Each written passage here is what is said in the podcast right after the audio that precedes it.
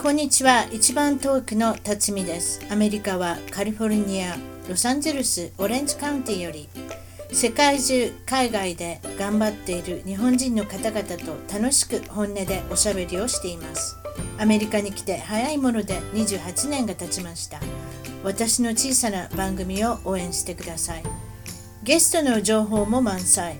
ホームページウェブサイトは一番トーク .com 一番トーク .com からお楽しみくださいそれでは今回の一番トーク、海外で頑張る日本人トークは、えー、タイはプーケット、海外は合計で7年、えー、暮らしておられる花岡めうみさんに来ていただきました。こんにちは。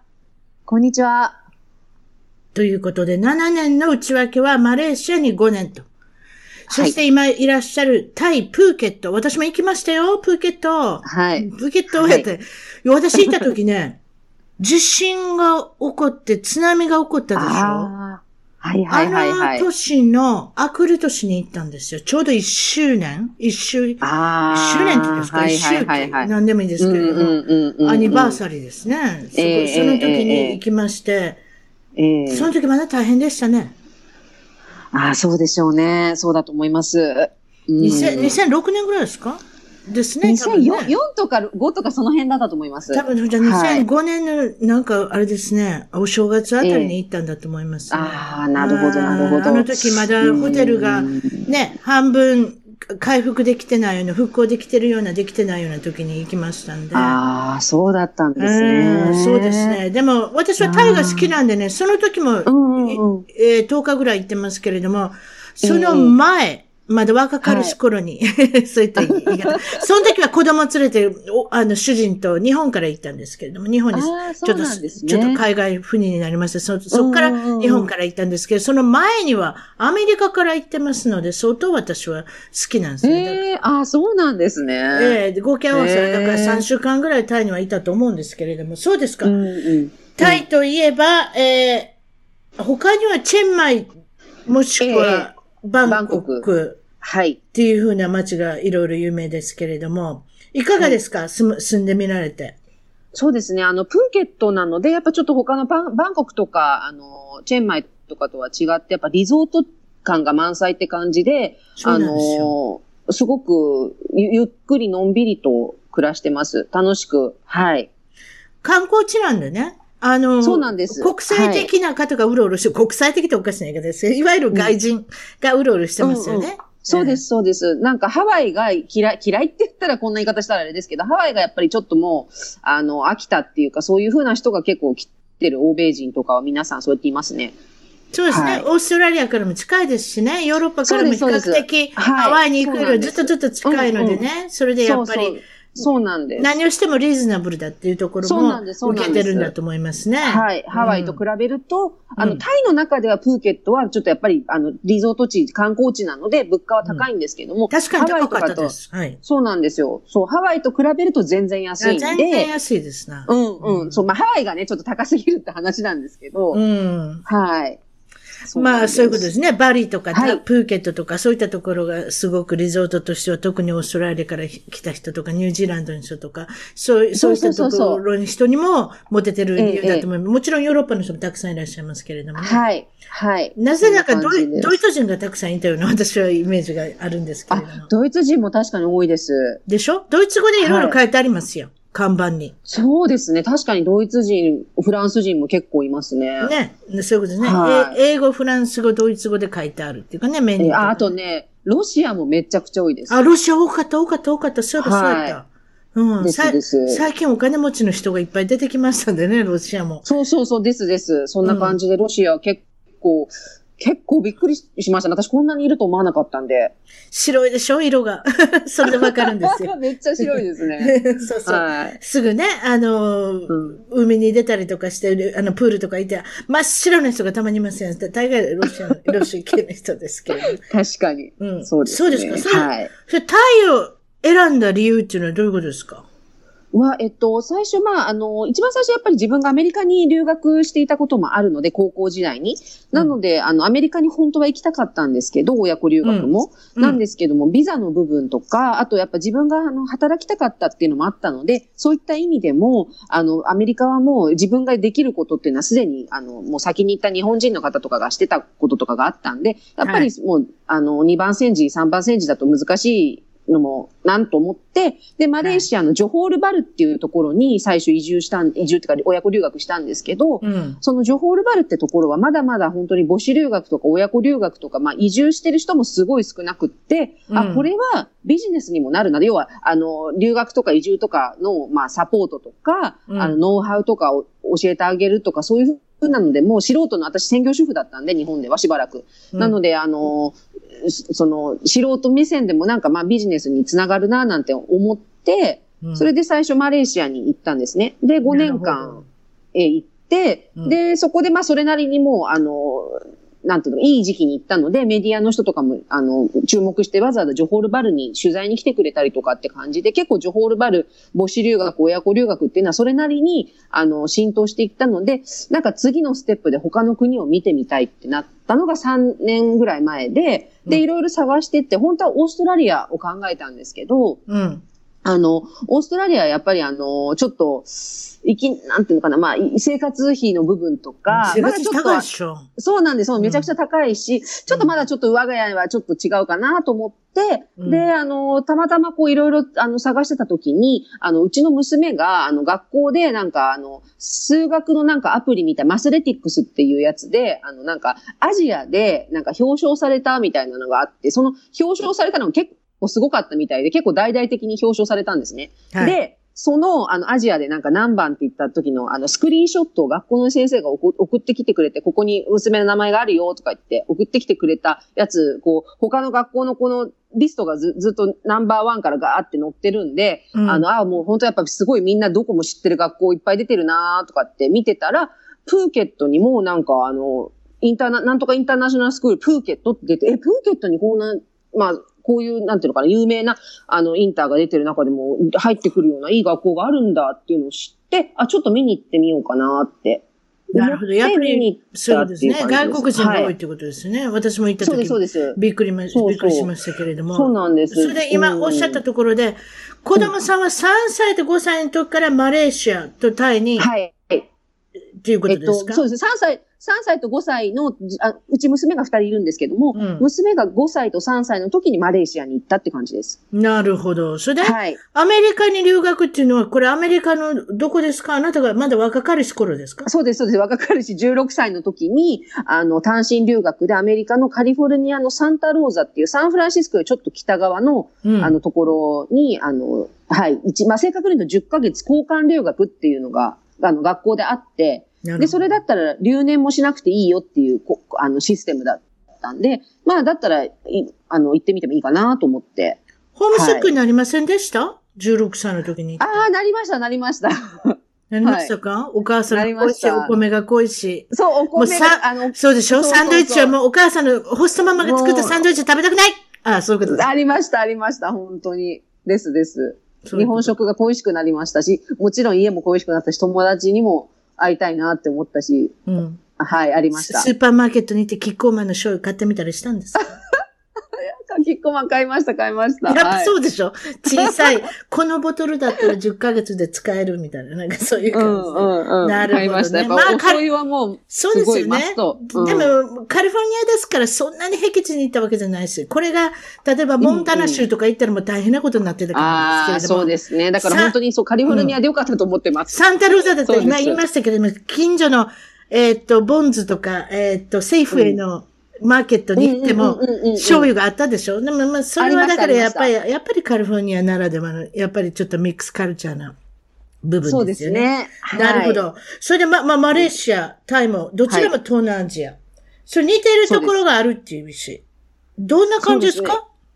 基本やっぱあの、どっちも本当に南国気質でもう、あの、なんていうのかな、ゆっくりのんびりな感じですね。よく言えば本当に穏やかで、うん。っていう感じで、うんあとはまあ、マレーシアもタイも本当に親日家が多いので、うん。あの、非常に過ごしやすい、日本人でよかったなって思うことはあ本当に多いんで、日本人って分かったら違いますか？やっぱり、に日本のことが好きだとかいろいろ言うてきてくれるんですか？言言ってきてくれて、日本人だって言うとニコッとしてくれて、うん。あの、ほとんど日本のもの、いまあ、なんていうのかな、中国人のおじいちゃんおばあちゃんはいろいろ日本に対して韓国人の人とか思ってるところあるかもしれないんですけども、うんでも、基本的に、あの、日本は大好きってみんな漫画、アニメとか、日本食とか、うん。そういうふうなので、やっぱすごいみんな好きって言ってくれるんで、本当にすごい過ごしやすいです、そういった意味では。いわゆるアジアのお手本になってる国なのかもしれませんね。日本っていうのが、ね。そうですね。うんうんうんうんうん。日本のように成功したいと思ってる人がたくさんいるのかもしれないし。そうですね。あと、うんうんうん歴史的な背景っていうのもそんなにマレーシアとタイにはそんなにないだろうしね。そういったところが、そうですね。えーはい。ストレートに、ですですあの、はい。憧れだったり、そしてあなたの国が大好きだっていうアニメのお話とかしてくれるのかもしれませんね。そうですか。うんそれでその中でおっしゃってたのは、時間にルーズだとか、えーえーそうです。そうです。すべてにおいてレス段取りとか悪い。レスが遅い。レスって何ですか？はい。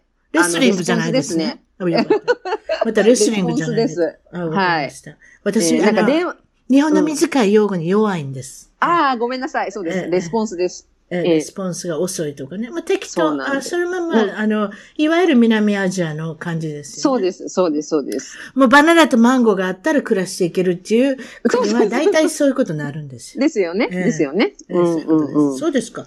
えー、まあ、あ、お客様第一主義じゃないと。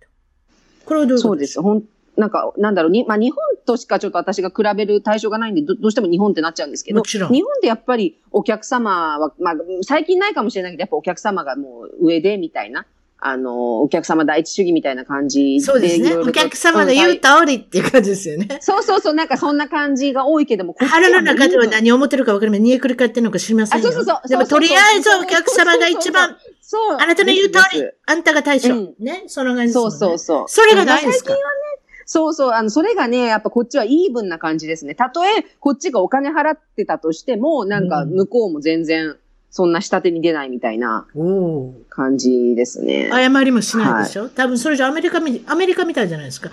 小さなアメリカを見ましたね。マレーシア、タイの。ああ、そうかもしれないですね。ううんん、うん、うん。日本人だととりあえず謝っておこうって、I'm sorry からまず始まっておこうって、ね。そうそうそうそうですよね、日本はね。えーそうではないですね。絶対謝謝んないですね。っていうことアメリカはやっぱりもそれ一緒ですよね。アメリカっていうよりうんうも、他の国全部がそうかもしれませんね。日本と違う。あの、日本以外の国が。多分そうなのか。うん例えばその、新築の物件なのに不都合が出てくる。そうなんです。新築で入ったのに、お湯が出ないとか、トイレの水が流れない、詰まるとか、うん鍵が閉まんないとか、あの、水の水道のタップ、自学中のタップが突然外れたりとか、Wi-Fi が悪いとか。すごい、すごい適当ですね。いろんなことが。もうなんか、あの、作ってるのが適当なんですよね。日本みたいに職人さんが、もう親方がいて、すごいもう、心込めて作ってるとかじゃないんで、物件を。うんうんもう本当もう、その辺の日雇いのを連れてきてやってるから、タイルが曲がってたりとか、わかりますよ。もしますし、もう本当やっぱ適当。もうだからいろんなことが中心ずれれてたりするんでしょ？そうそうそうそうですです、本当に。うんうんうん。なるほど鍵が閉まんないとかね。はい。み見た目さえ良ければいいと、大体でいいやないかっていうね。そうそうそうそんな感じですでもその、はい。蛇口の、あれですか、水道の蛇口をひねればポロンって取れたりって、それ大変ですね。そうそう。だからもう、え、こっち何にも大した力入れてない、え、取れたみたいな感じで。冗談を寄せっていう感じですね。そうですか。はい。まあでもイライラすることとか、逆切れをする。そうなんですよ。あ、向こうがするんですか、そうなんです。向こどういううがしてきま。ことですしょう？どういうことでしょだからこっちがすごいこう、怒鳴ったりとか大きい声出すのがやっぱり NG みたいで、う、うん？やっぱそうやってする、しちゃうとむもう逆ギレして連絡がつかなくなっちゃったりとか、あんまり怒らないってこと？誰かも言うてたな。あんまり怒らないんですか？そっちの人って。いやいや、短期です、短期です。短期短期です。うん。ええ短期で、だからなんていうのかな、こっちがすごいわーって言っちゃうと、もうなんか人、人前で怒られるとかがやっぱプライドがたなんか傷つくみたいで、はい絶対 NG らしくて、結構日本人とか韓国人ってやっぱ大きい声出しちゃうんですよね。ムカついたりとかすると。あそうなんですよ。あのね、アメリカ人のね、怒り方とまた違いますよ。やっぱりアジアの人は。ああ、なるほどね。そのアプローチの仕方が、うちの主人に言われますもん。それはまずい。アメリカのやり方じゃないとか言って。ああ、なるほどね。うん違うんですね。怒れば向こうが聞くわけじゃないって言うんですよ。うんうんうん、なるほど、なるほど。ううんんうんうん。それはもっと最悪のパターンに向かってるって言うんですよ。あなたが怒れば怒るほど。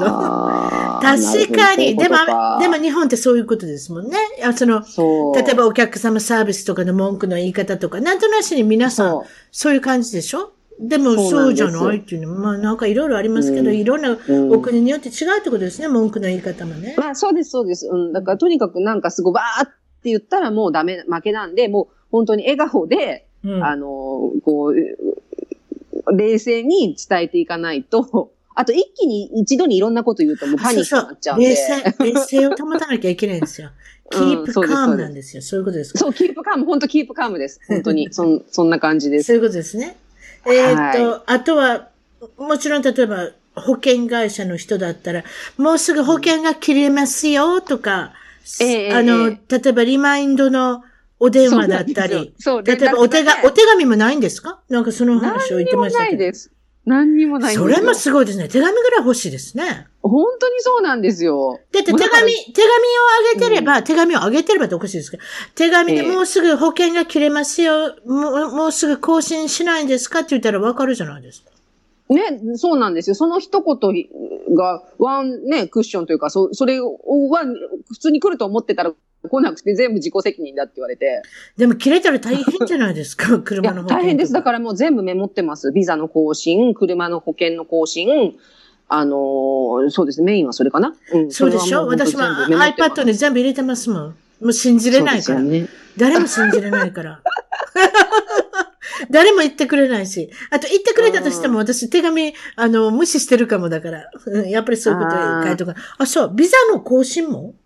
言ってくれないです。エージェントも言ってくれないですね。ビビザの、えっと、大体あの、就労ビザとか、そういうのってうん2年とかうん。が更新の時期になるんですけど、うんそれも自分でちゃんと言ってエージェントに言わなきゃいけなかったりとか、あとが学校が出してくれるが学生ビザ、スチューデントビザも、こっちからもうすぐ切る、切れるから、あの、リニューアルしてっていうのを言っていかないと、なかなか向こうから動いてくれない。それもおかしな話やな。だってビジネスにつながりますやん。いや、そうなんです。でリマインドすると結局私フィー払ってるしね。そうそうそうそうなんで。すよ。そうなまんですよた、その更新料っていうかね、お金もらえますよ。そうそうそうそう。やる気がないとしか思えないな。そう、そう、そうなんです。結局そういう話になってくるんですよ、本当に。やっぱりここでマンゴーとパパイヤが出てきますね。そうですね。えー多分そうだと思います。えええーええええと皆さんにトップ5選んでもらったりするんですけれども、あなたのトップ5は、これは海外で起きたトラブル5つぐらいありますので、どうぞお聞きくださいということで私は聞くことにします。ホテルが取れていなかったっていうのが2回もあります。そうなんです。これどういうことですはいか、取れてなかったっていうことは？はい。あの、マレーシア、一番最初にもう下見とか見学とか受験を兼ねて、一番最初にマレーシアのジョホールバルに、あの、行くときに、エージェントを通して、あの、ホテルを予約してたんですけども、うん。あの、取れてなくて、うんあの、なんか、まあ、結論から言うと A っていうホテルをと取りましたって聞いていたのが、うん。勝手に B っていうホテルに取った。まあ、結論と取れてはいたんですけども、うん A って思って私は A のところ行ったのに、もう全くあの予約入ってませんって言われて、で、知り合いも誰もいない状態で子供、5歳の子供も夜中に着いたんで、もうすごい疲れ切ってる状態でそういうこと言われたんで、うん。もうパニックになっちゃって、うん。で、もう夜の11時とかだったんで、そのエージェントに連絡つかないじゃないですか、そんな時間帯だと。もうつかないと思って、まあもうつかないと思って電話したらたまたまオフィスにいたんで、あの、まあ対応してくれたんですけどね、結論から言うと。でも、もうとにかく予約が取れてないって言われたことでもう私頭真っ白でした。うー。うんんそれって日本のエージェント？日本のエージェンエージェントです。うんでもまあ、あの、やってるのはもうあの、向こうにも長い、向こう、マレーシアに住んでるのが長い結局、日本語のできる日本人とマレー人の、まあ、ミックスの子だったんですけど、うん。うん、でもも、もともとの大元の頼んだ日本人です。うんと。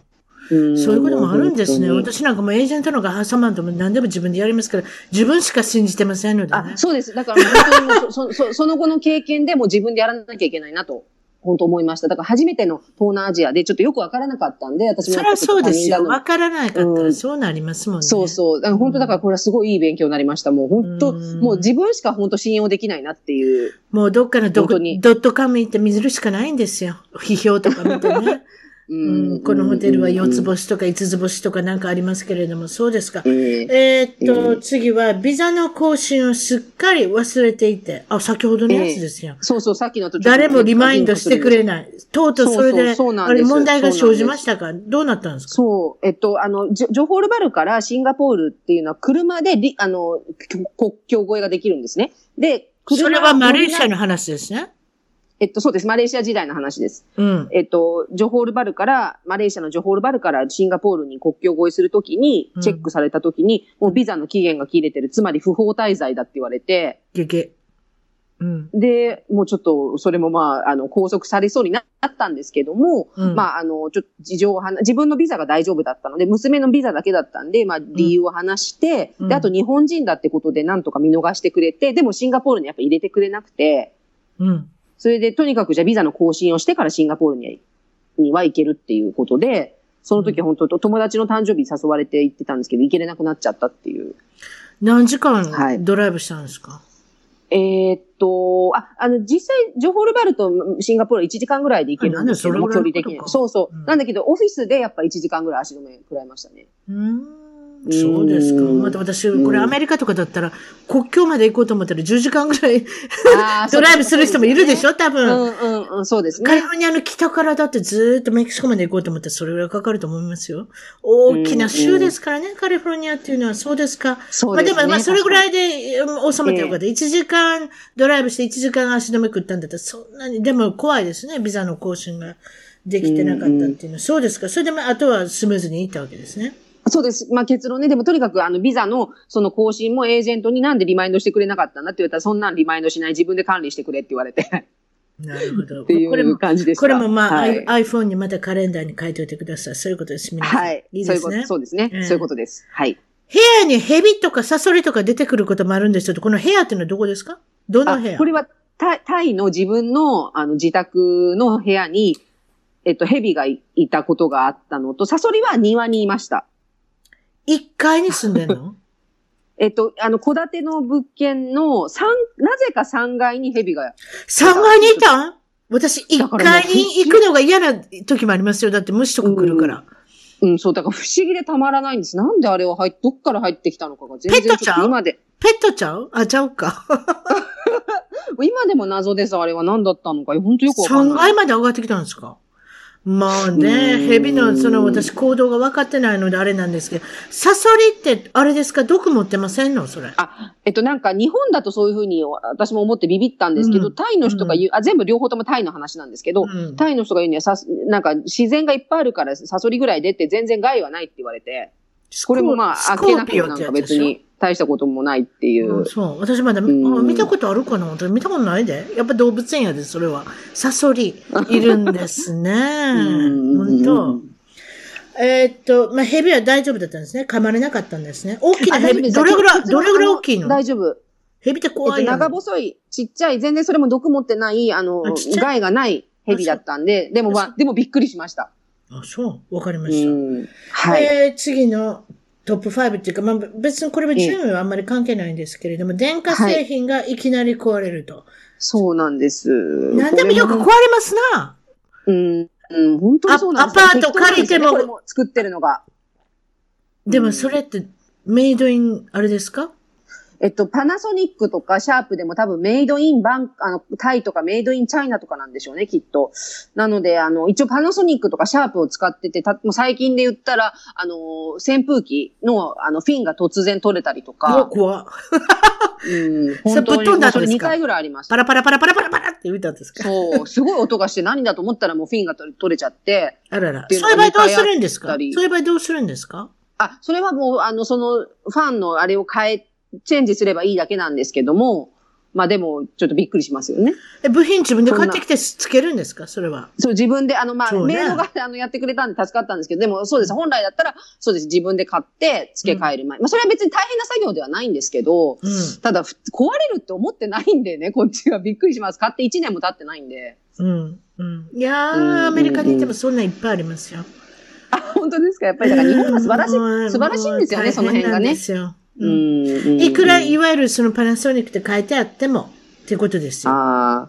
まあそうですよ、そうそうですね。うん。あと日本製っていうか日本の会社が買えないので、私なんか冷蔵庫、韓国製買いますやん？例えばヒュンダイとかなんか忘れましたけど、何でしたっけ、LG とかあるんですけど LG とかありますね、あります、こっちにも。なはいん。かやっぱり壊れるんですよね。だからもうなんか、あなんか壊れて高いんですよ、また修理出すのが。まあ、ななんでここで文句言わなきゃいけないんでしょう。高いですよねうんうん特に製氷機がよくつ壊れるんで、最近自分で直しますもん。YouTube とか行けばいいんです。いや、ほんとマジで。YouTube とか行ってください。もうすべて、ねもう直し方は YouTube で、私の先生は YouTube ですから。ももうだからもう修理代が高いんで自分で直すことに心がけてるんです、最近。そういう楽しみができました。別にそのために壊してるわけじゃないですけどね。まあそういうことです。うん。そうですか。次は、はいあの、オーナーとのトラブル。このオーナーっていうのは、はいこれは、あれですか、借りてるアパートとか。そうです、そうです。あのそういうこと、えっと、借りてるあの、物件の、うんそうです、あの、ところのオーナーと、その出るときに、うんあの、まあ、で、で住んでる時から揉めていて、うんあの、リンクハウスみたいなところにセミ D って言うんですか？あの、要は、うん。ねなん、なんていうんですかね、壁が繋がってる家ってわかりますかね？壁が繋がってるやん、何えっ、それと、リンクハウス、あの、こもう超、ちゃんとした一軒家はビラって言うんですけども、こっちははいリンクハウスっていうのが壁が繋がってて、でも、戸建てみたいな。ああ、わかります、わかります。はいはいはいはいはい。こっちはデュープレックスっていうやつかな。うん、たそうそうそうそう。だから、お家に見えるど。けど、下に住んでる人と上に住んでる人が違うとか、そういうこと、そういうこと？えっと、あ、それ、あ、うんと、それの隣が、えっとあ、、隣ね、隣、だから入り口がそうそうそうそう2つあるってことでしょ？そうです、そうです。で、リンクハウスって本当リンクしてるんですよ。で、だから壁が薄いらしくって、まずもう本当すっごい薄いらしくて、普通にこうやって喋ってるのもはいうるさいって言われるんですよね。住んでる時に何それ？隣。うん。で言われて、でもそれで、あのー散々やっぱうるさいうるさい。9時過ぎたらシャワー浴びるなとか、あのーねえ、子供さんいるしし大変ですよそうなんです、そそうなんです。それでもうちょっとここ1年契約で入ったんだけど、もう1年やっぱ住めなくて、10ヶ月、9ヶ月ぐらいかな ?7 ヶ月、あ、ごめんなさい、8ヶ月ぐらいでもう出たんですよね。もうやっれぱ耐えられなくて。そういう、そういうのって、でもその契約以内に出てしまうとお金余計前に取られません？あと、取られてます。あの、1年契約でしかも、そう。そうなんですよ。1年分はもうは支払っちゃってたんで、それは戻さないっていうので、コントラクト結んじゃってるんで、うんもうそれはもう、あの、しょうがなく諦めて、うん、もうそ、とにかくもうちょっとストレスだったんですごい、もう何でもうるさいって言われるし、うん、何かにつけてすぐもう、be quiet! みたいな。感じで言ってくるんで、もうそれがもう、本当子供さんもストレス溜まりますし、親もストレス、そうなんです。ね。そうなんです。まあ、それだったら、まあ、引そうっ越ししてもし、あれですね、おそう金そうちょっと。取られるけど、ね。そうなんもう、そう、ストレスぐらいならもうと思って引っ越して、でもその代わり、セキュリティデポジットっていうのをこっち大体2ヶ月分入れるんですけど、はいはい、そのデポジットが未だに返ってきていなくて、で、あの、あー修繕費とかな。うん、修繕費とかを、あの、信じられないぐらい請求が来ていて、何で、要は2、2ヶ月分のデポジット以上の請求を出してきたんですよ、オーナーが。まさ、まさかの。もうありえないんですよ、本当に。で、あのーもう今だから弁護士使って今ちょっといろいろ争ってるとところです。これマレーシアで起こったの？あ、これタイです。タイで起こったの？はい。もうタイ人の中でも何系とかありますの？えっとね、あのータイ、女性がタイ人、男性がオージーでした。その、そのカップルは。王人王人ってのオーストラリア、オージー、オージあ、オーストラリア私、王人ってなんかそういう、あれ、ああわかりました。オーストラリアのか、おと、タイの女が性ー。そうですね、そのカップルで、もう多分、なんかもう常連なんじゃないですかね。そうやって修繕費をすごい請求して。っていう、もう、本当タチが悪くて、で、しかも私が日本人だからってうん舐めてるんですよね。そう、多分それもあるやろね。うん、だかららもう、もう、もう、お金うんぬんっていうよりも、もう、プライドがもう許さずに、もう、腹が立ってるんで、そう。私知ってる人でタイに住んでる人おるけど変わった白人の人やしな、その人。うーん、うん。やっぱりそういうところに自分の国にそぐわないって言ってどっか他のとこ出てってそういう、あの、比較的、あの、生活費のかからないところに行く人って、なんか下心、そもそもなんかややこしい人やで。ちょっとそういう言い方していかんけどそうなん、です。いわゆるややこしい人やね。ややこしいんです、本当に。だから、あの、私もマレーシアですごい引っ越しもやしてたし、あと自分がそういうサポートしてる仕事もしてたんで、いろんなオーナー見てきましたけど、うんこんなひどいオーナー初めてで、だからその人な、喋っててな、うんタイっていいわ、辰巳ちゃんじゅうにやんか。何がいいのって。うんもうあの、口の中全部そう入れ歯にして、すっごい安かってんとか言うんだけどな。全部そう入れ歯にするっても、それもすごいなとか。でしょ？でもそれでアメリカで、私その人の生活ぶり知ってるから、すっごい大変な人なんですよ。大変で、その大変な生活もしてたけど、大変な性格の人だったんですよ。でも、やっと落ち着く先を見つけました。タイでしたって言ってはったし、ああ、だからそういう結構ややこしい人も行くんやなと思って、その、いわゆる、うんあの、アメリカ人だったり、オーストラリア人だったり、そのうんうん発展途上国でない人、いわゆるその、先進国の人がそういうところに行く人ってちょっと変わった人もいますよね。うんとうん私はイメージがあります。わからないですけれども。ああ、でもそうかもしれない。うんうん。それでは次です。えーっと、はい次っていうか、これトップ5以外なんですけれども、まあ、はい。お話で、お店にたどり着けないって書いてありますけれども、そうどなんですすか？あなたは別に方向音痴じゃないんですか？あこれは。えちょっと方向音痴も確かにあるんですけども。えええでも、そういう問題じゃなくて、例えば、モールの中でど、何々、どこ、どこにあるとか、うんあと、そのイミグレーションの建物の中で、なんていう、なんとかっていう川、なんとかかっていうのは、 department はどこにあるとか言っても、うんなんか適当にあっちとか言って、言って、その通りに行ってもたどり着けないっていう、そういう意味です。適当なんですよね。私もタイ行った時に。そうなんです。一言で言うとそんな感じです。てタイ行った時に閉店間際って知らなくって座ってたんですよ。うんで、誰かがうん注文取ってくれるかなと思って。で、よく見たら注文取ってくれないって、食券を買わなきゃいけないっていうことに気づいて、で、食券を買ったんですよ。それなのに、まあ、食べれるよねって言ったら、食べれるよねって、うんはいはい、何でも OK OK って言うんですよ、あの人たちって。うんそして食券も買って待ってたら、もう閉めてしまうのですいませんって言われたんですよ。そんなバカな。うん。で、そ、んそうしたら、なバカなですね。ねそうしたら売るなよなって思いません？食券を。本当ですよね。うんでも何でもね、うん聞けば OK OK って言うんですよ。うん、そうそう、オッケーオッケーって言います、言います。言いません？そうでしょ？何十年経ったあの、後でも、まだ言ってますでしょ？非常に困るんですよ。別に OK じゃないんですよ、だから。うんそう、そう、そうなんです、そうなんです。閉店だっ本て言ってくれたらいいじゃないですか。そう、そう、ね、うんほうき持って履いてるとことか別に見てなかったし、私。うん、うん、うん。まあうん何でもいいですけど、まあそういうことがありますけれども、そうです、そうですか。。はい。まあ、まあ、いろいろたらい回しにされて、あの、うん行きたいところにたどり着けない。あとはクレジットカードが使えるって言ったのに、そう。扱ってもらえない。で、ちゃんとシールも貼ってあるんですね。スティッカーも貼ってある。ね。そう、そう。で、で、最近多いのが JCB とかダイナースとかって貼ってるから、じゃあそのカード使えるのかって思ったら使えないみたいな。なそれもあります。使い方わからないってこと？どういうこと？いや、なんか、J、JCB とか、ビザマスターはいけるけど、JCB ダイナースはダメって。だったらそのシール貼るなよって言いたいんですよね。確かに。うん必ず確かめてから入りますもんね、店の中に。そうなんですよ。あ、ダイナースいけるんだとか、アメックスいけるんだとかって思って、た東南アジアだとなかなかないんですよ。まあ、JCB はプーケットは結構使えるけど、マレーシアの時なんて JCB なんて全然使えなかったんで、うんやっぱそのスティッカーがあると、あ、使えるんだ。じゃあここ入ろうかなとか思ったら、あ、これは取り扱ってない。ビザかマスターだけとか。そうなんですよね。やっぱ海外に行き慣れてる人皆さん分かってますけれども、ビザマスターは必需品ですな。うんあと JCB もうまいこといけばありますけれども、ハワイとかも、そうそうそう。あれはもう日本みたいなもんですからね。そうそうそう。ででもリリゾート地はね、あれですけどうんね。いわゆるそれ以外の国に行くときは、やはり、そうです、ビザ。マスターが一番使いですね。そうそう。もう一番、もう本当に特に東南アジアは特に本当それが強くて、うん。あの、ビザマスターがほとんどなので、だからたまにそうスティッカー貼ってると、あ、使えるんだとかって思って出したらダメっていうこともあったりとか、あとはうん今日 Wi-Fi の調子が悪いから機械が使えないからクレカ使え、クレジットカード使えないとか。なるほど。相変わらず適当ですね。ここそう、もまた適当、なんです。もう一言で言うと適当こ。こもやっぱりマンゴーとパパイヤがあるから大丈夫。そうそうそういう話になってくるそういうなんか横着な感じですね。そうですか。そうです。お釣りが出ない。タクシーやメイドに払うときって書いてありますけれども、はいこ。のお釣りが出ない、お釣りがないってどういうことですか？えっと、と細かい、例えばなんだろう、あの、300バーツです。まあ、それが300バーツですよとか言われて、例えばはい1000バーツとかで出しちゃうと、はい。あ、お釣りないみたいな、700バーツないみたいな 感じで言われるんで、ぴったりではあげないと、っていう感じです。え、ないって言われたらもうそれあげてしまうのしゃあないもんね。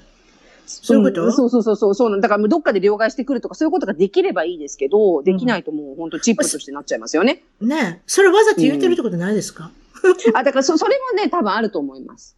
でしょ？うん。それもあるので、もうなんか、もう最近はちゃんとぴったりで渡渡すように。あの、こっちチップの文化ってあんまりないんで、アメリカと違って。うんなので、まあ、もちろんね、あの、欧米人が多いんでチップ出す人も確かにいっぱいいるんですけど、でもチップでやらなきゃいけないっていうのはマストではないので、東南アジアは。うんうんなので、まあ、すごく一生懸命やってくれた時はもちろん、あの、チップあげたりとかもしますけど、うんそういうのが必要ない時はもうぴったりで渡すようにしてます。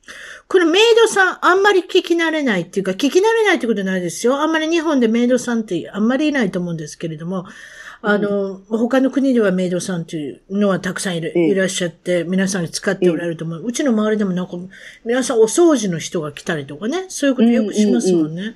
それで、はい。メイドさんの、大体、どれ、どういうふうなことをしていただけるんですか？勝手についてくるんですか？そこを借りたら。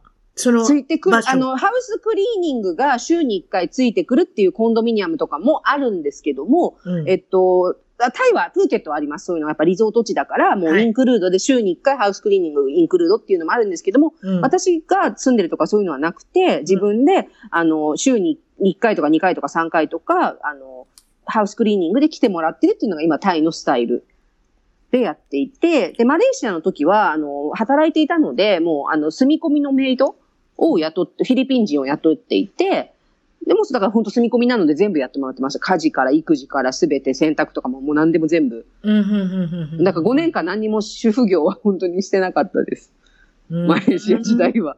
本当に。はい。ありがたかったですけどね。うん。はい。そう、お、おいくらぐらいでできるんですか？例えばそのえ、住んでもらったりとかしたら、なんかすごい高そうな感じがしますけど。そうですね。逆にね、住み込みの方が実は安か、安くはないけど、まあ、あの、そうです。まあ、日本円で言うと4万円ぐらいで雇えるんで。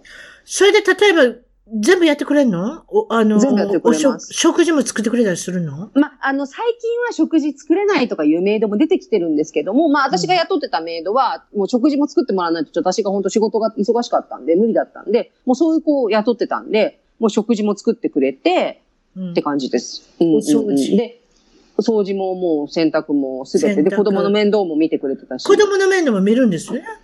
見てくれてだから親だけでなんか旅行とか行ったりとかするって言ってますもんね。子供置いて。そうそうそう。であの、やろうと思えばできます。あとはまあ気持ちの問題ねって感じですけど。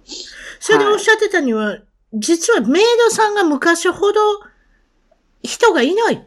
なりたいっていう人がなかなか出てこなくなったそうなんですよ雇うのが難しいっておっしゃってた。そうです、そうです。あの、フィリピンがやっぱり今すごい成長しているから、うんやっぱりなんか親御さんが自分の娘に、やっぱメイドっていうのはすごいステータスがやっぱ低いみたいで、させたくないっていう思いがあるみたいで、若い子が本当にいなくなっちゃって。ね。だって月、そうだから月4万円、。そうそう、そうなんですすよ。まあ、あの、出稼ぎなので、その子のビザをややってあげるために、年、年間で2年ぐらいで30万円ぐらいはかかるんですけど、なんだかんだエージェントフィーだとか、ビザの発行だか、なんだかんだで、あの、かかる。るんで、まあ、にでも2年で30万円ぐらいなんでね。まあ、月平均するとそんなもん、めちゃくちゃすごいーでも。それでも。ね、あれじゃないのにね。うんうん、そうそうそう。なので、まあ、やっぱりステータスが低いってことで、やっぱり、もっと違う仕事をさせたいっていう感じで、そう、若い子が本当いなくて、だから結構争奪戦というか、もう、もう今、だから住み込みのメイドとか雇うこと自体がすごい難しくなってると思います。フィリピンなんかちょっと英語喋れる人もいっぱいいますからね。アウトソーシングにね。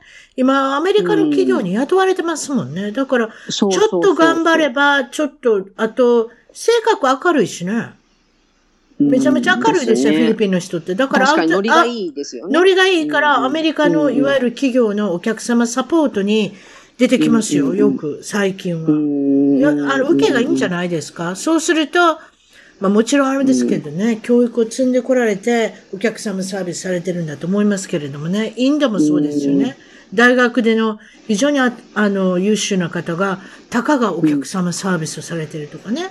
たかがって言い方しちゃいけないんですけれども、うんアメリカだったら大学で出たらもうちょっと違うことできるでしょう。でも、大体高卒のえっ、と、職、職がそういったところで大学を卒業したら、フィリピンであってもインドであっても職に就ける。そしていて、アメリカの企業に雇ってもらう、ってるってことなので、多分アウトソーシングの会社は違うかもですけれども、全然これもまた収入が違ってくるでしょうね。少し頑張れば。ええうんうんうん。なるほど。そういうことですか。これ、よく聞く話ですけれども、氷、はい。水あたり、うん食あたりっていうのはよく聞きますが、そうですね氷のことを皆さん忘れられてる。水もちゃんとしっかりドリンキングウォーターを買って飲んでるけれども、実はその、そういうことでしょ？飲み物頼んだ中に氷が入っている、その氷が悪い。そう。その氷がちゃんと煮沸されてない状態で、うん。うんですね、あの、氷作られちゃって、それを噛んじゃったりとかしてね、あの、子供とか噛んじゃうって食べちゃう場合あるじゃないですか。うんうんうんうん。それでやっぱ食あたりになってしまうっていう。私もまあ、みんなた一回はしますね。みんな、え私、あの、プーケット行った時はそうでもなかったですけど、あの、バンコク行った時、すごいお腹悪くしましたよ。いわゆる下すってやあーですよね。お腹ゆるゆるくなりますよね、つ。でも、そ、その辺のもの食べちゃダメって言ってたから、一応屋台とか食べなかったんですけど、いわゆる多分その水で氷かなんかで当たったんかもしれませんね。うん、そうそうそうそうそうですよね。でも、一回当たると、人間は強くなるんですよ。慣れるんですよ、それで。そうそうそうそうですよね。免疫がついてるそうそうそうそうそうそう。もう行った当時は大変でしたもん。どこにトイレがあるのか分かってなきゃ私行動できませんでしたもん。でも、旅の、あの、後半戦はどんどんお腹慣れてきましたか？ら、そういうもんなんですよ。うんうんうんうん。うん。そうですか。はい。訛りが、東南アジアの英語は訛りがありますか？そういうこと。はい。やっぱすごいな。ま、ま、マレーシアはマングリッシュ。シンガポールはシングリッシュって言われてる感じで、うんやっぱすごく訛りがあります。うん、なるほどうん、ね。タイもあります、もちろん。うん、タイも訛ってます。なるほど。はい。うん、だいぶ慣れましたけど。今まで全然大丈夫だった、OK だったことが急にダメになることがあるって、これは法律が変わるってことですか、あ、そう、法律が変わってダメっていうことです。そうです。あと、急に、そう、ルールが変わったりとか、うん。それも予告なしにって感じですね。うん。最近、最近の例で言ったら銀行の口座開設がすごい、あの、これだけの書書類でよかったものが急になんかこれを出せとか言ってきたりとか、ビザのリニューアルの時も、あの、書類4点だけでよかったのが5点になったりとか、なんかもう予告なしにって感じのことが多いです。ああ、そういうことですか。はうん、はいそれはあれですね。不便ですね。そうなんですよ。だから絶対大丈夫って言えないんですよね。人で、に何回も行かなききゃいけないかもしれない。あ、そうです、そうです。本当に一回で物事が済まないかもしれない。そうそうそうそうです、です。あとは、その、お子さん二人いらっしゃるってことなんですけど、インターナショナルスクールの中のトラブル。これどそううですすね。はい。あの、子供同士が、まあ、あの、なまあ、喧嘩っていうか、ちょっといろいろトラブルがあった時に、まあ、ちょっとこれはあまりにもちょっとひどい、あの、陰湿だなって思ったことがあって、うんで、子供にそれをちょっと直接私は、まあ、主人と私が問い詰めて、こう、直接言っちゃったら、もう直接は親は言わないでくれと、学校を通して学校が全部セトルするからって言われて、ああ。それで、そういうちょっと、日本、まあね、まあ言い訳になるんですけど、ちょっと、そういうのしちゃいけないっていうのをよくし分かってなかったんで、うん。そう、ぜ、なんか NG って言われました。あの、直接子供。子供がやっぱ恐怖になっちゃう。怖がっちゃうからって。うんでもちょっとね、我慢できなかったんでね、あの、そうそう。別に怒るとかじゃなかったんですけどね。ただな、、何が起こったんですか、内容が。あのーえっと、LINE とか WhatsApp みたいな、ああいう風な、あの、チャットやるやつがあるじゃないですか。はいアプリですね WhatsApp だったかな？うん、アプリが。で、それでなんか、あなた、あの、突然、すごい仲良くしてた友達から、あなたとはもう友達辞めるとか言って、で、あの、友達削除するね、みたいなことが急に LINE できて、うん。あ、WhatsApp だったかな？できて、で、本当に、だから、さ、さっきまで仲良く話したの、急に夜な、それも夜とかなんですよ。子供が寝てるような。子供と子供同士のこと言うてんの？子供同士です、子供同士です。はい。で、急に来て、で、でも子供、うちの子供もびっくりしちゃって、うん、で、これどういう意味？って言ったら、これ自分送っ送ってないってその子は言うんですよね。送った子が自分の iPhone からなのに、送ってないとか言い出して、で、で、誰々が遊びに来てて、その子が送ったとか言って、言って、なんかもうよくわかんないこと言うんで、だだあなたが送ったんでしょっていうのをちょっと聞いただけだったんですけど、あなたが？そうそ子供いくつ？えっと、その時10歳だったかなうーん。うん、だちょっと陰湿だったんで、まあ、結論ね、黒幕がいて、なんか裏で操作してたんで、もう本当に陰湿だったんですけど、うん。そうそうそう。まあでももう今はもう全然もう大丈夫になったんですけどね。ちょっとそれで、ちょっとひどいなと思って。難しい。私だったらそこ入らない。子供であ解決させなきゃ、やっぱり、そういうとこは。多分、ん私だったら入らない。そうしないとややこししくなるから。余計にややこしくなる。ね第三者が入ると。と思います。よ。私はそう思いますけれども。まあまあ、うんもう、10歳だと大きいですよ。もう2桁台に入ったら。ああ、なるほどね。うん。うんこれが4歳、5歳の子だったら知らないけれども、私はそう思います。うんなるほどですねまあ、いろいろあります。ええまあ、子供もだからもう2桁台ぐらいになったら子供じゃないっていうか、自分で、だって自分でスマートフォン持ってる時から、独立してるんですよ、いわゆるね。子供って。もうスマートフォン持つイコール、うん独立心があるからそういうことが、そういうものが欲しいって言い出すわけですから、うんこれを持つイコールそういうトラブルもあるかもしれない。ソーシャルメディアでなんちゃらかんちゃらそうで。すね。それで子供がい。泣いてきてお母さん助けてって言ったら知りませんけれども。まあそうですね、確かに。まあ、うんいろいろありますな。わかりました。まあそうですね。ななので本当、それはすごい教訓になって、やっぱ今までそういうことがなかったので、そんな、で、基本全部私も学校に任せてたんですけど、やっぱり、あの、うち娘なんで、やっぱ夫がね、我慢できなくて、っていうね、ところがあったんで。お父さんが出てきたの？そういうこと？すあ、夫です、夫です。はい。あ、夫がそうしたってこと？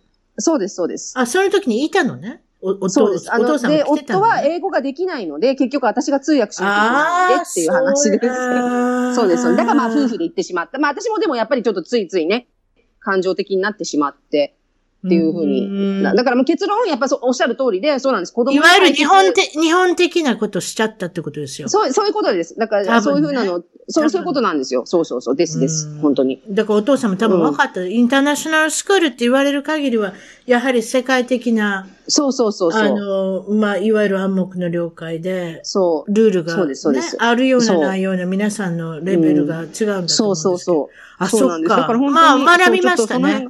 そう学びました、本当に。だから、あの、ね、ちょっと私たちもだからそこに関しては本当に、あの、そうですね、良くなかったというか、もう、それはもうだから学校には謝罪しました。申し訳なかったと。まあでもスマートフォンを持つとね、いろいろあるものです。最近は小さな子が持ちますからね。だから持たなきゃ。連絡が取れないとかね、そういうことになってそうそうそうそうくるので買ってしまうじゃないですか。なかなかそれも問題ですね。その話難しいところです。けれど本当に。もうそれ、そのそうですか話になると本当ちょっと長くなっちゃうんでね、あれなんですけど、そうそうそうそう。日本の出身地まで聞いてませんでした。もともと生まれたのは岡山県。でも、はいそ育ったのはどこですか？育ったのは、えっと、一番長いのは東京なんですけど、広島、香川にも住んでたことがあって、転勤で、父親の。お父さんは証券会社に勤務されてて、はいお母さんは専業主婦で、そして弟さんが一人、い、くつ離れてます、はい三、三つです。三つ離れたお姉ちゃんですね。それで転勤族だったっていうことなんですけれども、えええーっと、記憶してるのにはどれぐらい、何回ぐらい、あれですか？転勤してるんですか？えっと、全部幼幼稚園、中学、あ、幼稚園違う。幼稚園は同じとこ3年間行けたんですけど、中小学校、中学校も全部1回ずつやっぱ、だから 2, 2校通ってるって感じです。うーん。うんうんうんうん。だからまあすっごい頻繁ではないんですけども、やっぱりでもその当時ね、やっぱ転校っていうのはやっぱ複雑ですよね。やっぱせっかく仲良くなった時に別れちゃそうねうのとか。。うん、証券会社のお父さん、保険会社のお父さん、そういうのよく聞きますよね。だから、そうですね。お友達になっても。もまた別れなきゃいけないと思ったら、深入りしないでおこうかなとか、何かそういったプレッシャーが子供さんにあるかもしれませんね。はい。うんそうですね。うん小学校の時っていうか、中、あの、小さな時のお子さんはどういう、めおみさんはどうだったんですか？そうですね。もうとにかくなんかあんま記憶がなくて、小学校で本当ぼーっとしてる子で周りに流されやすくて、うん。あの、周りの目ばかり気に、やっぱ転校してる経験があるからだと思うんですけども、やっぱなんか嫌われないようにしようとか、なるべく相手に合わせた方がいいなって多分、なんか思ってたんでしょうね。いじめられたこともあるんで、うん、なのでやっぱな目立たないように、いじめられないようにみたいなのが、多分本能的に働いて、なんか本当流されやすい子でした。もともと、めうみっていうの、お名前じゃないっていうのをちょっと言うの忘れましたね。めぐめまゆみさん。そうなんです。まゆみさんだ、まだったってことなの、まゆみさんなんですけれども、えっ、と、はい。まゆみさんが、えー、アメリカの留学時代に、まーがめメイ、そうです。に、ああの、うんいわゆる5月のメイによ呼ばれて、めうみめうみはいって言われてたので、そのまま、はいあの、そうそう。好き、その言葉を、そう、その言葉っていうかその名前を好、きで。はい。その名前を、あの、取ったっていうことで、あの、はいめよみっていうはい名前ですビジネスをされてるって、お仕事をされてるってことですね。わ、はいかりました。はい。すいません。急はいにそうだ、そうそうでした、そうでした。はい。はい。まあ、いろいろ皆さん小さい時の思い出で将来の夢は何ですかって皆さん聞く、うんうん皆さんに聞くんですけど、小さい時のめよみさんの夢は何だったんでしょう、えっと、小学校の時はスチュワーデスになりたいなと思っていて、うん。で、中学校の時になったら、まあやっぱり飛行機とかそういうふうな空港にいたいんで、ぐあの、その時はグランドホステスって言い方して、今は地上職って言うんですかね。うんあの、エア、エアポートのチケットカウンターとかにいるような、そうねいうふうな、まあとにかく、え、それをしたいって思っていたんですけど、うん。まあ、高校で、あの、その、そのままの夢を言ったら、アメリカのホストファミリーのお父さんから、せっかく留学までして、あの、こう、視野を広げ、広げてるんだから、うんあの、地上職でとどまらず、もっともっと世界に羽ばたいて活躍してほしいから、あの、やっぱ将来の夢はもうちょっとよく考えな、みたいなこと言われて、うん。まあ、なるほどなと思って、確かにいいと思って、で、うんそれからその後からはやっぱり自分が留学した時に、あの、留学のエージェントさんとかにもすごいお世話になって、ホームシックなりながらも、あの、なんとか1年間やりきれたのは本当にエージェントさんのおかげだったんで、あ、やっぱりそういうふうな、こう、サポートする仕事とか、海外と日本をつなぐような仕事を、英語をツールとして使いながら、なんか仕事できたらいいなっていうのは思うようになっていった感じです。15歳、16歳の女の子が留学したいと思うのは、少し何か理由があったんですか？だって家を離れていかなきゃいけないし、家から出たいと思ってたのかもしれないし、何か理由があったんでしょうか？そうですね。あの、高校受験で、あの、第3希望まで全部落ちちゃって、第4希望の当時のほ自分の偏差値より10ぐらい低いところに入ってしまって、で、その、の時、あの、中学時代は香川県っていう、あの、田舎に住んでいたのが、高校の入学とともに、まあ、父の転勤で東京に引っ越して、また戻ってきたんですね。まうんあ、ちょっと東京に昔住んだ時もあったんですけど、それで、すごい派手なところに行っちゃったんで、うん。もうちょっと衝撃でもうこんなとこ行きたくないって、もう一日で辞めるって大騒ぎして、うん。あの、母に言ったら、さすがに中足をツアー勘弁してくれってなって、うん、あの、ちょうど学校で交換留学っていうのをやってるから、ちょっととりあえず1年行ってみたらとうん。いう感じで言われて、英語はもともとそう、好きだったんで、あ、うんなるほど、そういうのもありだなと思って、って感じです。うんうんうんはい。うんうんうんなるほどね。私もはい高校に、あの、交換留学のこのビラっていうんですか、ポスターが貼ってたの、今でも覚えてます。行きたいなと思ったけど、勇気がなかったですね、その時は。そうですか。あなたは多分それを勇気があって、ドンと申し込んだんでしょうね。うんそれぐらい衝撃的だったんでしょうね。16歳、15歳の女の子が受験に失敗して、そしていて、うんまあ失敗したっていうか、まあ最終的には成功するんですけれども、どこか拾ってくるとこもあるし、い、わゆるその段階を落として受けられて、まあ、めでたく入りましたものの、アメリカに行ったっていうね。そういうことですか。うんうんうんうんそうです。それで、まあその、海外に出てきたっていう、その、その後ですね、親子留学。っていうのは、どうして母親とお母さんと子供と留学しようと思ったんですか、そうですね、高校の時にアメリカにあの、その自分で留学した時に、結構韓国人とか中国人がちっちゃい子供連れて母子留学してたのを見ていたんで、うん。あ、こういうスタイルもあるんだとはなんとなくちょっと思っていて、その当時から。うん、で、大学自体、あの、本当はアメリカにそのまま留まってアメリカの大学行きたかったんですけど、うん。まあやっぱちょっと親がもう、あの、帰ってこいってなったんで、まあ大学も、そうそう、なので帰国子女が多いところの大学に行ったことから、うん。その、やっぱ周りの子たちは18歳までほとんど海外っていう子ばっかりだったんで、やっぱ環境って、育った環境ってすごい大事なんだなと思って、うん。で、海外でもこ、やっぱ教育を子供に可能なら受けさせたいなって思ったところが始まってます。なるほど。そして現在のお仕事、まあそれも先ほど言ったその親子留学だとか、はい自分が留学したっていう経験から、どういったお仕事されてるんですか、そうですね。なので自分の経験をもとに、あの、まあ、情報を、あの、教えて、こう、ノウハウとか、あの、いかにストレスなく、あの、移住、留学を、あの、できるように、お手伝いをするって、サポートをしたりとか、アドバイス、コンサルしたりとか、したりとか、あとは、あの、海外を利用した資産形成をアドバイスしたりとか、あとは、あの、どうしても海外に行ってしまうと、ビザの関係で働けなかったりとか、収入の部分で長く海外にいるっていうのが難しかったりとかするんで、まあ、あの、海外でもどこでもできるようなビジネスを、あの、教えてるっていう、そういうふうなお手伝いをしています。特にお母さんが留学したかったとか、留学してたとか、何かそういった思いを親子留学に託すっていう部分がありますよね。あ、あります。めちゃくちゃあります。めちゃくちゃありますね。はい、これ子供が急に言うわけじゃないでしょ ?5 歳の子供が、私、タイに行きたい、英語を習いたいとか何でもいいですけれども、そんなこと言うわけじゃないと思うんです、ね言うわけじゃないですね、正直。はい。うん。そうですね。多分お母さんの意見ですね。はい、お父さんは、そうです、そうです、そうです。お父さんは単に働いてっていう。そうですねそ。もうほとんどがそうですね。やっぱり自分が行きたくて行けなかったとか、うん、やっぱり自分が行ってよかったからもっとやっぱちっちゃい時から行かせたいとか、ねうん、やっぱそういうふうなモチベーションの人が多いです。多分そうでしょうね。はい、まあ、その中で、その将来の夢、展望、いろいろ聞いてますけれども、どういった形でこのビジネスを、あの、うん展望をされてますか？はい。そうですね。やっぱり私がその2012年からブログとかであの情報発信をして SNS を使ってやっぱり世界中の人にあのお届けしてやっぱ日本、あ、日本じゃないごめんなさい。マレーシアにいながらもう日本だけじゃなくてカナダとか中国とかいろんなところの人と繋がれたのでやっぱり今今後も SNS をうまく使って、さらに一人でも多くの人に、うん、まあこういうふうなライフスタイルもあるんだよ。まあつまり子供のために、まあ子供だけじゃないですけどまあ子供の教育のために、あの国を変えるとか、その時その時で、あのまあベストな場所にこう移ることとか、あとはやっぱ子供だけじゃなくてママも一緒に楽しんでいけるっていうのを、あの伝えていきたいなって思っています。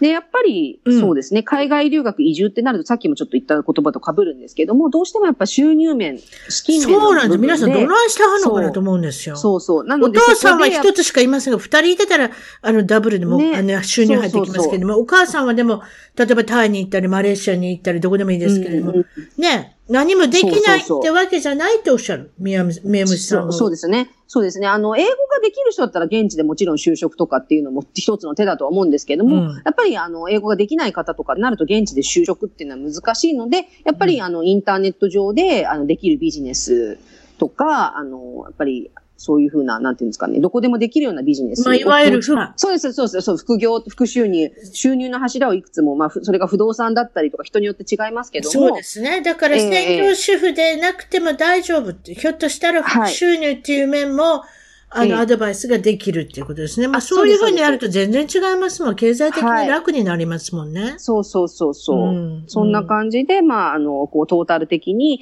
あの、アドバイザーみたいな感じで、はい、さらに活動していきたいなと。で、いずれは自分自身もやっぱアメリカに、あの、いつかは行きたいなっていうのも。どうぞ来てください。あ、違った。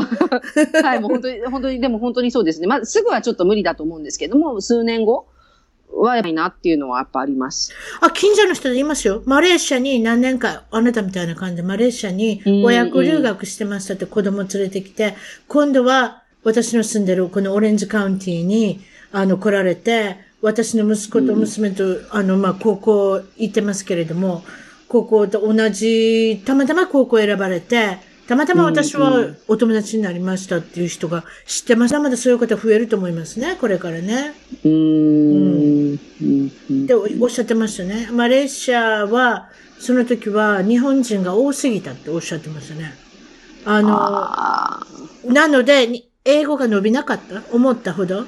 もうそしたら、だからもうアメリカに来るしかないかなと思って来ましたっておっしゃってましたけれども、いろいろインターナショナルのスクールの中でもいろいろあるでしょうけどね、もちろんそういう親子留学が多い地区であれば、日本人ばっかりになってしまうのに、日本人、日本語ばっかりになってしまうそういうのもあるでしょう、そうですね。あります、あります。そしたら何のために来てるんだっていうね、話。いわゆるそういうことですよ。何のためにそれも高額なお金を、あの、払って、それだったらあんまり意味がないと。いうことになったので、はい、その方はアメリカを選んだっておっしゃってましたけど。あなるほど。わかりました？そしたらですね、めよみさんのサイト、リンク、はい、何か紹介するものがあれば教えてください。はいあ。ありがとうございます。えっと、そうですね、アメブロでずっともう、あの、2012年から、あの、いろいろ情報発信してる、め、あの、め、花岡めいみブログとか、めいみブログって検索してくれれば出てくると思うんですけども、そのブログと、あと娘たちと私が、まあ、YouTube 動画をちょっとアップしてるんで、あの、そのものと、あとは LINE アットとか。これ何してるんですか ?YouTube の。私見ましたけど。YouTube はスラジラシでしょ私見てるのに何してるんですかって。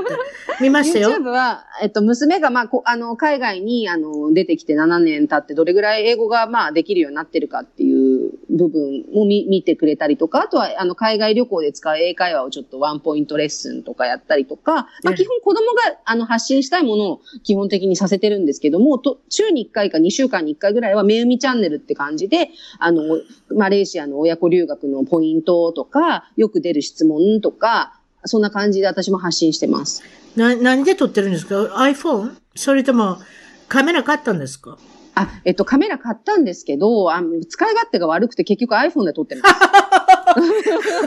そうやろカメラってめちゃめちゃ機能ありすぎてわからんやろ素人には。そうなんですよ。だから結局も iPhone で、で、今の iPhone やっぱいいので、そこそこね、あの、そんな別にプロじゃないんでね、そこまでのクオリティはもう別に求めてるわけじゃないんで、とりあえずこれでいいかなみたいな、素人感が出ていいかなお母さんもアプリとかいろいろもう使い勝手、あれ、いろいろ使っておられるみたいなんです。あと、Facebook でつながりたい方は、これは、はめうみあ、なそうですね。花岡めゆみって検索してもらえると多分で、めゆみでもいいと思うんですけど、そうですね。花岡めゆみって検索してもらうと Facebook 出てくると思花岡め。うみ、芸能人みたいな名前ですけれども、個人的につながって、ぜひつながりたいって方は、はい花岡めめうみで、で、えっと、はい、検索して友達のリ。クエストを出してください。はその他、はいいろいろリンクが、えっと、私の方では、一番トーク .com、一番トーク .com のゲスト情報で紹介しますので、ああの、はい掲載させていただきます。そういうことで、今日はどうもありがとうございました。